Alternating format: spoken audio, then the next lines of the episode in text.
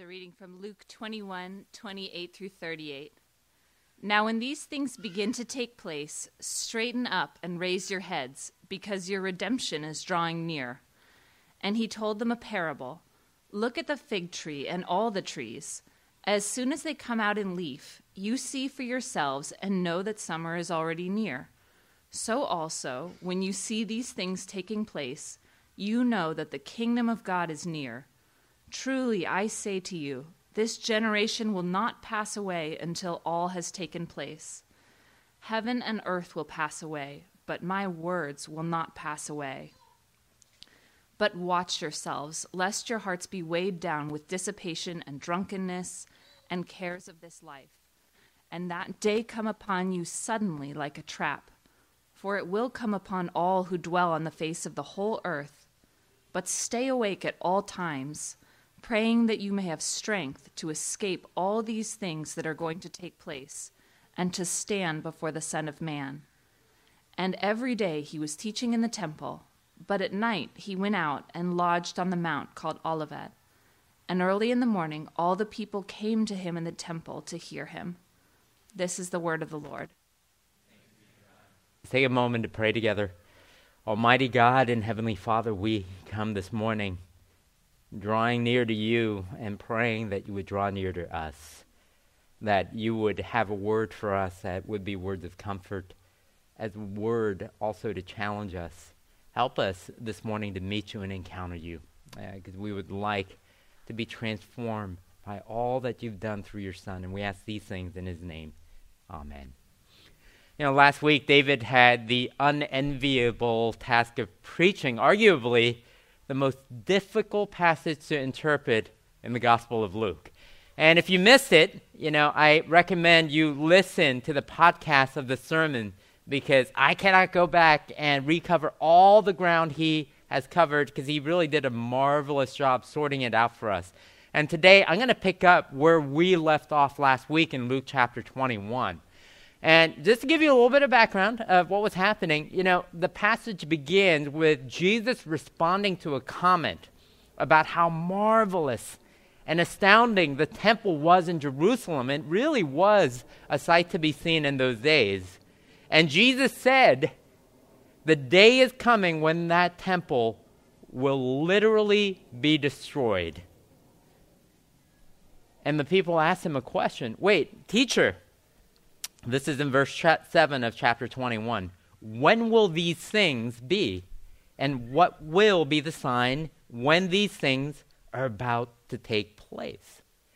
And Jesus takes this opportunity to warn his disciples and his followers about what is to come in the near term, because in AD 70, we know that that temple was actually destroyed, just as Jesus said.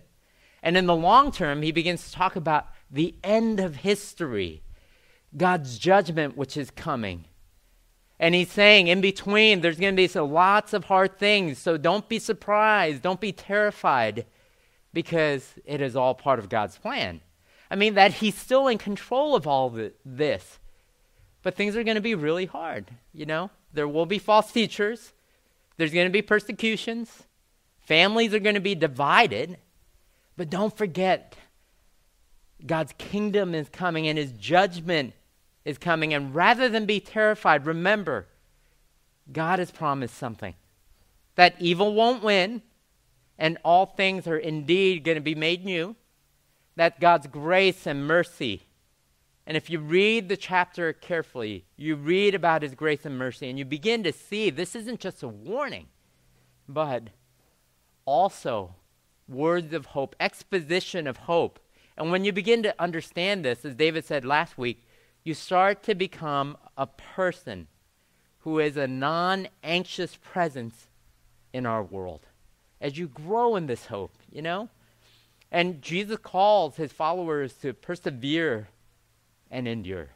That really is, is the best way I can summarize what was said last week. And I don't know about you, but I don't feel like I slept very well this week. Um, as I was following the unfolding of the invasion of Ukraine, you know, I was starting to get anxious as I was following all the reports of the massive troop buildup. I was feeling nervous anxious, just discouraged. I kept checking the news on my phone. You know, you kind of knew it was coming, but you were hoping and praying that it didn't happen, but it did happen. And then the invasion. And then you see all the images of the Ukrainian people taking whatever they can grab, fleeing their homes as the troops begin to enter the country. You know, and imagine for a moment, an instant, when all the stability and routine that you've been used to and you have had, your hopes and dreams for the next year, taken away from you. And you're afraid for your safety as well as of your family, your friends, your neighbors. It's just devastating and heartbreaking. And we pray the war would cease and peace would come very quickly. But these are the kinds of situations and emotions Jesus actually discusses and addresses here. He's telling us there will be hard times, and you will want to ask, Why, Lord? Okay? When will you return and make all things right? And Lord, are you coming soon, as you said? And as our hearts ask these questions, Jesus has words for us in this passage. Because in verse 28, he says, Now when these things begin to take place, straighten up and raise your heads, because your redemption is drawing near. I mean, his words are really kind of this hey, pay attention. When these things take place, straighten up, look up, raise your heads and don't lose hope because your redemption is drawing near. Jesus says, when these things occur, and if you go back to verse 7, these things referred to when Jerusalem is about to fall, when life as you know it is being turned upside down, and we are feeling worried and anxious. And he says, Look up and raise your heads in confidence. And I mean, it's an odd thing to say. Stand in confidence? Wait, is it enough to deal with all of the things you're experiencing and feeling? You know, Jesus did say in Luke chapter 21, verse 10 earlier, nations will rise against nation, kingdom against kingdom. And he says, What do you do? And he says in verse 31, when you see these things taking place, you know that the kingdom of God is near. God's kingdom inaugurated in Jesus Christ is coming, he's saying. His righteous judgment is going to come. All things are going to be made new. A day is coming when there will be no more wars, death, injustice, or tears. This is our hope, and we are to welcome the King who comes to free us with rejoicing. So he's saying, Lift up your heads.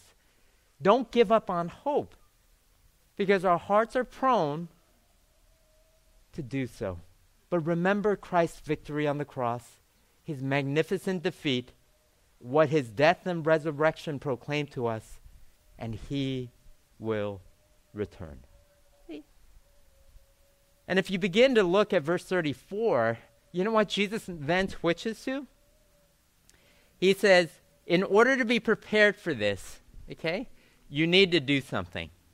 And he says there you have to be watchful you have to be ready and faithful in the present time. So in verse 34, he, Jesus warns against lives weighed down spiritually, weighed down with dissipation and drunkenness and the cares of this life. So, in light of everything that you're feeling, he says, wait, before you get off track here, let me give you a warning. Don't be weighed down spiritually. Meaning, don't become lethargic, fatigued, unmotivated, discouraged. You know, just sort of letting your life take over and your hope in the gospel just kind of dissipating because everything else is taking all of your mental, emotional, and spiritual energies. And he says this usually happens in two ways. First of all, he warns against being weighed down with this unbridled indulgence, this dissipation and of drunkenness. In Greek, it's literally an excessive drinking and hangover.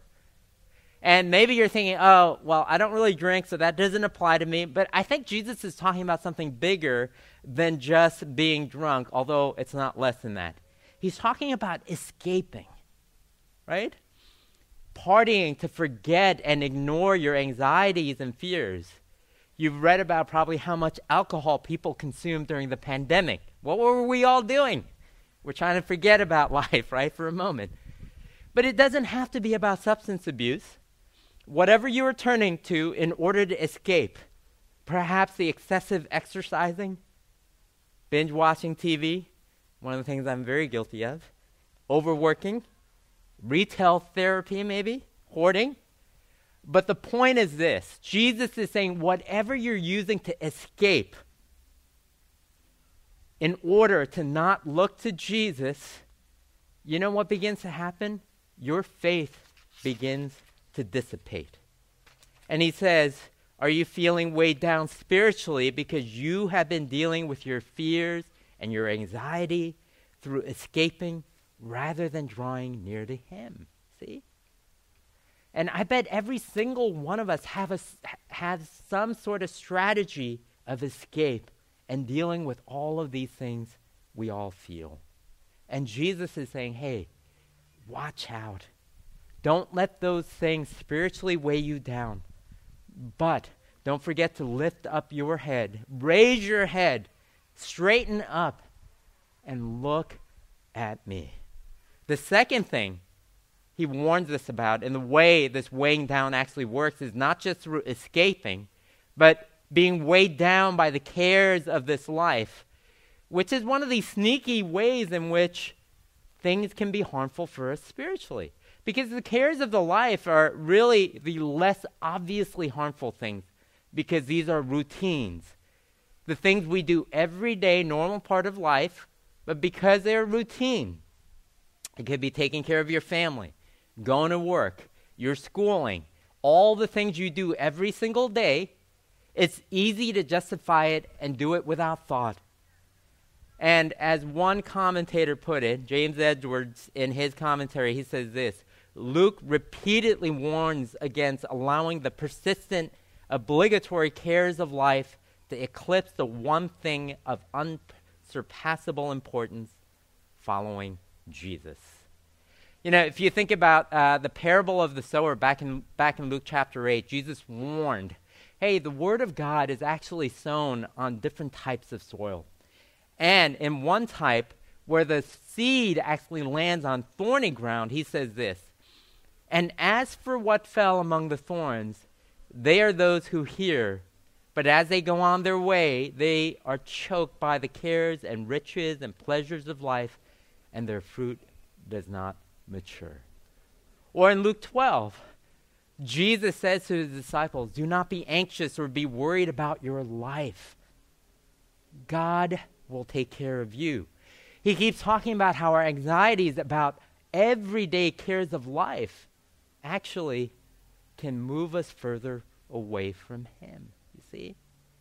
Our hearts are weighed down by the cares of this life. And here's what I think he means. I mean, are you so consumed with what you have? You know, maybe I got married this year. Amazing. We had a baby. We bought a house. My company went public.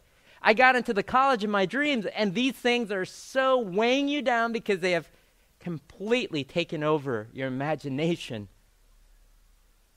You're no longer as close to Jesus as you used to be because you're so infatuated with these things. Or are you so consumed with what you don't have? How come these people have what I want, what I desperately want? And you're weighed down.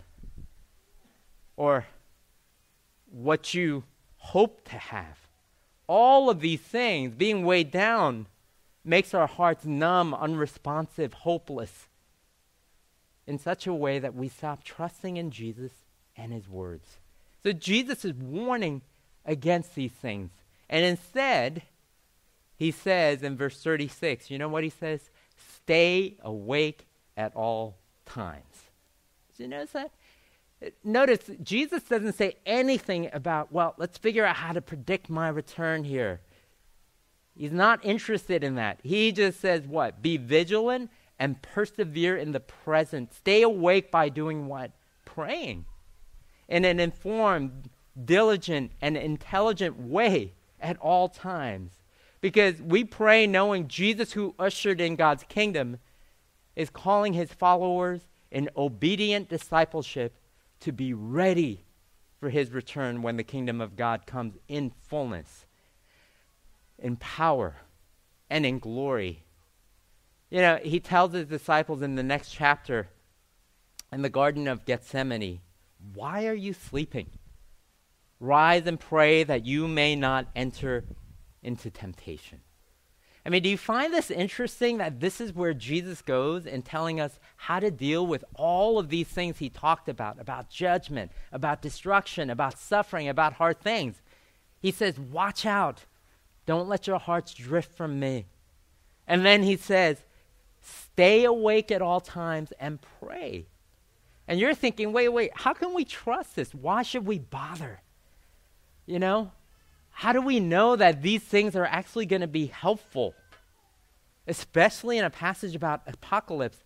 And I've been giving a lot of thought this week to verse 33, where Jesus says, Heaven and earth will pass away, but my words, Jesus' words, will not pass away. Do you really believe that to be true? Because I feel like this is sort of the linchpin in this passage of where he is telling us we are to find hope? Do you feel confident that although heaven and earth was going to pass away, his words will not pass away?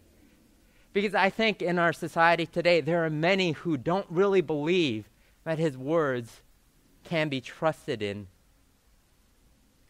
Many of us feel that maybe his words aren't as relevant. Maybe they were really good for the first century world, but it's not the same today you know, talk about, he's talking about second coming, judgment.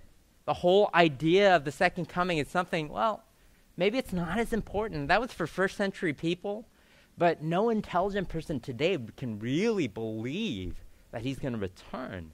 I mean, maybe Jesus was just wrong when he said he would return soon. Other people are saying, oh, all this stuff about spirits and demons, first century stuff, Christ's teaching has passed away. There are a whole lot of people who think, well, Jesus' words are last and final, but it doesn't seem that relevant anymore. I mean, think of ethics. What do you mean Jesus is teaching that sex is meant to be for a man and a woman in a covenant relationship of marriage? I mean, and outside of that is forbidden in the scriptures. That seems out of date. I mean, we know a whole lot more about this stuff. Or how about about greed and avarice Jesus calls us to live generously, to give away our resources in eye popping proportions for the needs of the poor and God's kingdom work. You know, when you think about all of that, do you really believe Jesus' words are not going to pass away, or do you believe they're obsolete or outdated? Because what Jesus says is a huge and bold statement. He's saying, You have to trust me and what I say, because this is where you're going to find life. What does this mean? You know, that heaven and earth will pass away, but his words will not. Okay? Let me tell you at least three things, at least three things I think Jesus is saying here. Because this is important, because this is where we find hope. The first thing I think Jesus is telling us is his words must be the words of God himself. Did you catch what he is saying? He's claiming to be God himself in this verse. It reminds you of Isaiah chapter 40, verse 8, where it says, The grass withers, the flower fades, but the word of our God stand forever. It is an indirect claim that Jesus kind of slipped in here. He's making, and you miss unless you're paying attention, because all throughout the gospel, he makes all of these claims about who he is, that he is the Son of God. He has authority. How else does he go about forgiving people their sins as though he is the one who is coming on the last day to judge the living and the dead? When people like Thomas refer to him as my Lord and my God, he doesn't tell him, I'm just a man, which is what the apostle does in the book of Acts, right? Rather, he receives it as if it is natural and right. And we know he does miracles like he raised the dead, cleansed the lepers, he made the blind see and the lame walk. It is this implicit claim that Jesus is saying he has that he has God's authority, heavenly authority. The only one who doesn't pass away is what? God himself. Right? That's what he is saying. Well, that's the first thing that Jesus is saying here. The second thing is if heaven and earth pass away, but his words do not pass away, you know what he is actually claiming? That his words are relevant and significant today for you and me. His words never become obsolete. His words must be for today as it was for the first century. Or I don't know how else you find hope in them today. These are significant things he's saying for our friends and also our cultural moment. How often do you hear people argue that uh, Jesus was just a first century person, so how can he actually talk about our world today in an intelligible way? He knows nothing about this. And we have to take a little bit of salt and supplement what is obviously deficient in his teaching. But that may be true if he was just a man. But he's saying something very different, isn't he? He's saying, My words don't pass away because I am God Himself incarnate. He has a word for us that has lasted for 2,000 years, that even people today, all around the world who are suffering, who are experiencing persecution, are saying, I have words of life here. That the church continues to grow around the world. Why? Because his words are relevant today as they were back then. That's what he is claiming. And even in the midst of bitter opposition, he continues to put forth this reality. And this is one of the reasons the religious leaders of Jesus' day wanted to put him to death. Because he were his words were at odds with how they were understanding how the world should be. His words remain words of comfort because they never pass away and they remain relevant today. And the last thing, if these words of Jesus are true, it kind of dawned on me. His words can never be overthrown, it cannot be suppressed. He's the only one who understands what's coming in the future. He's the only one who understands how all of these things are going to be wedded and webbed together. Jesus is telling these people hey, terrible times are coming. There's going to be misunderstanding, there's going to be false teachers, false leaders, opposition, persecution. You're going to have hardship in your family, family dividing over Jesus. And it's rather a grim look at what you're going to face. And he says, I tell you the truth. Heaven and earth will pass away, but my words will not pass away. My gospel is true. I am never going to be overthrown. My words will remain. You know, that is one of the greatest comforts the gospel actually gives us. And we can be sure that this is true because he is the one that also gave himself up for us, the scriptures tell us. His words will remain.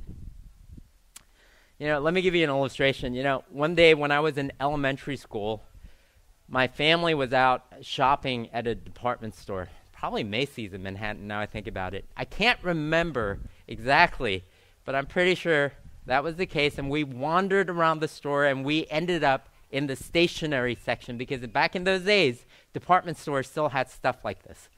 And we saw a globe. You know, one of those globes. Um, we got the one that ended up having like the parchment look, not the blue one. And my dad was like, all right, we're going to buy this so you can all study geography. He's a good Asian dad, you know. Um, we had that along with our Encyclopedia Britannica and everything else that you should have in your house, right? So we got home, and there it sat in the corner. Um, and I used to love spinning the thing. You just spin it really fast. It's kind of fun, and you find the map of the U.S. I found oh, here's New York State. You study the different state capitals. And I'm like, I think we live about here. And it's kind of fun. And then you turn the thing. I found China. I found Japan. I found Korea. I was like, why is Korea so small compared to the rest of these countries? And you begin to get a sense of the scale of the, of the world. Keep going, and then you hit the USSR. Massive, largest country in the world. You got Moscow, Leningrad. Keep going a little further. East and West Germany. Years later, I remember visiting my parents' house and looking at the globe and realizing this thing is outdated. Okay? the Cold War has ended. No more East and West Germany, no more USSR. Names of countries have changed as well as cities. Leningrad is now back to being St. Petersburg once again. And Kiev used to be spelled differently. The Cold War had ended. Dialectical Marxist Leninism passed away. Okay? So suddenly the globe I had out of date. How many things get renamed? Let me ask you this. Buildings demolished and new structures erected, statues removed. Even here, you know, rem- you know the main Facebook campus? Sorry, Meta, right? Y- used to be Sun Microsystems, if you remember. Remember it was Sun Quentin, affectionately called back then? Things change here. Jesus' words will never pass away. They haven't, have they? Of course, the opposition we face is nothing compared to what the poor people of Jesus' day faced or what the persecuted church faced today. But they all stood firm, you see? Jesus is telling us hey, as I tell you what is to come, never forget here's the one thing that does not change. You can tether yourself to, be rooted in, is my promises and what I've done and what I will do. That is our hope. And God says, stand up, lift up your heads, and trust and believe this is what I have for you. Let's go to Him in prayer. Our Father, we come this morning with heavy hearts, with anxious hearts with the cares of the world around us, or even the everyday things. And oftentimes we feel like we just want to escape. But we ask that we find refuge and rest in what you promise.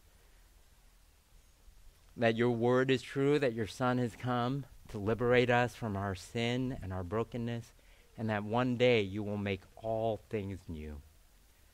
And we pray, Father, that we would be able to look to you and find comfort in your Son and find new life in him, whether it's for the first time or for the thousandth time.